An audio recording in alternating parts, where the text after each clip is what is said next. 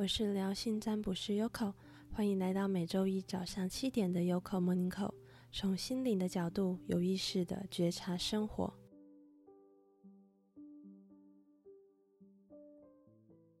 欢迎回到 Yoko Morning Call，有很久没有在 Podcast 上面跟大家分享关于牌卡还有我的生活体悟了。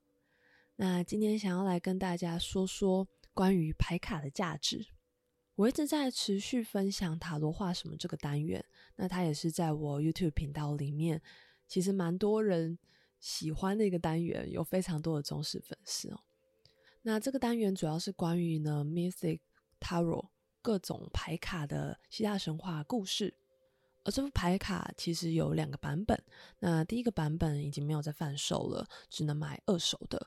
而新版已经找不同的绘师重新制作，也意外发现第一代的希腊神话塔罗牌在网络上的二手价大约要快一万元，这是我看亚马逊上的价格。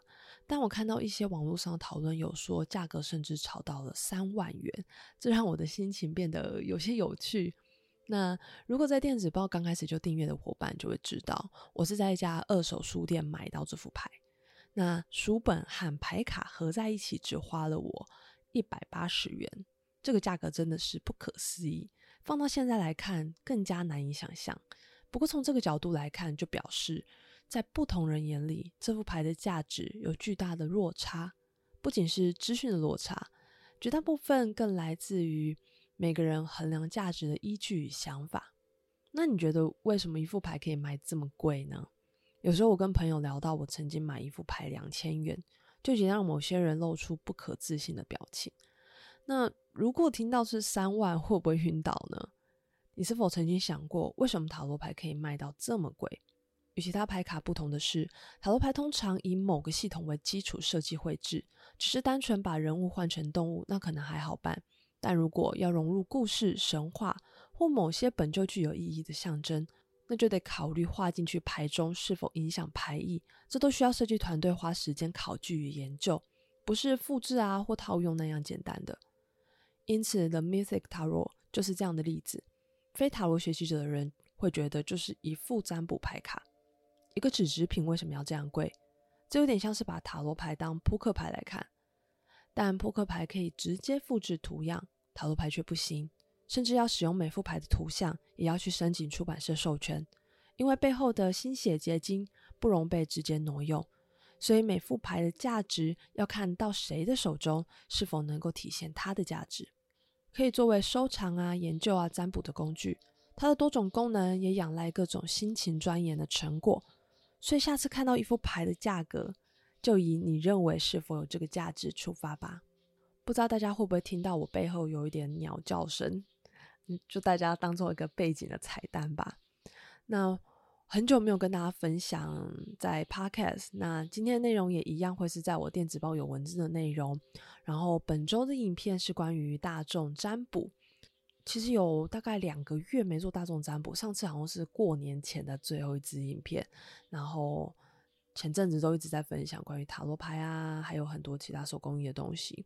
比较久没有做大众占卜，因为我觉得我的路线好像也不是这一块的。虽然我有在做占卜服务，但是我并没有很多时候在做呃大众占卜这件事情。跟我很久的观众其实也都是。为了学塔罗牌，所以他们都是为了学习自己怎么去占卜，替自己占卜，或者替你身边的人占卜，去学习自己帮助自己的方式。所以我比较少在做大众占卜。那这周的大众占卜主题是关于你生活中忽略的东西是什么？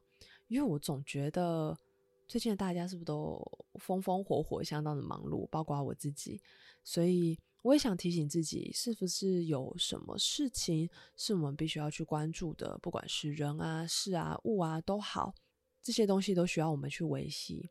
关系其实就跟物品一样，它是需要去保养维护的，并不是说放在那里它就不会坏掉，然后呢，不会自己跑不见。所以我觉得这是我们都需要去平衡的一个课题。那本周的 IG 贴文一样有。关于大也是大众占卜啦，就是你要为下一步做什么准备，所以同时是呃往你身旁看，然后 IG 的大众占卜是往你的未来看。那很久没有在这边分享了，其实我也是蛮喜欢在 Podcast 分享，只是它还是多少需要花我一点时间去处理。我的主战场还是在 YouTube 为主。那如果你喜欢今天的内容，也欢迎订阅，还有给我五星的评价。下次如果我看到你的五星评价留言，我就会念出这个留言，并且分享我自己的观点，以及谢谢你，因为我知道还蛮多在听我 Podcast 的听众，其实都是。在我的 YouTube 的观众，这大部分应该都是啊。那如果有兴趣用听的来去理解，就是我平常电子报的内容，因为其实我字还是写的蛮多，虽然念出来好像觉得没有很长，但还是蛮多的。那如果用听的会让你可以同时做其他的事情，也比较好吸收的话，我相信这个方式对很多人而言可能是更容易入手的。那我们就下周再见喽。祝你有个愉快的一周，拜拜。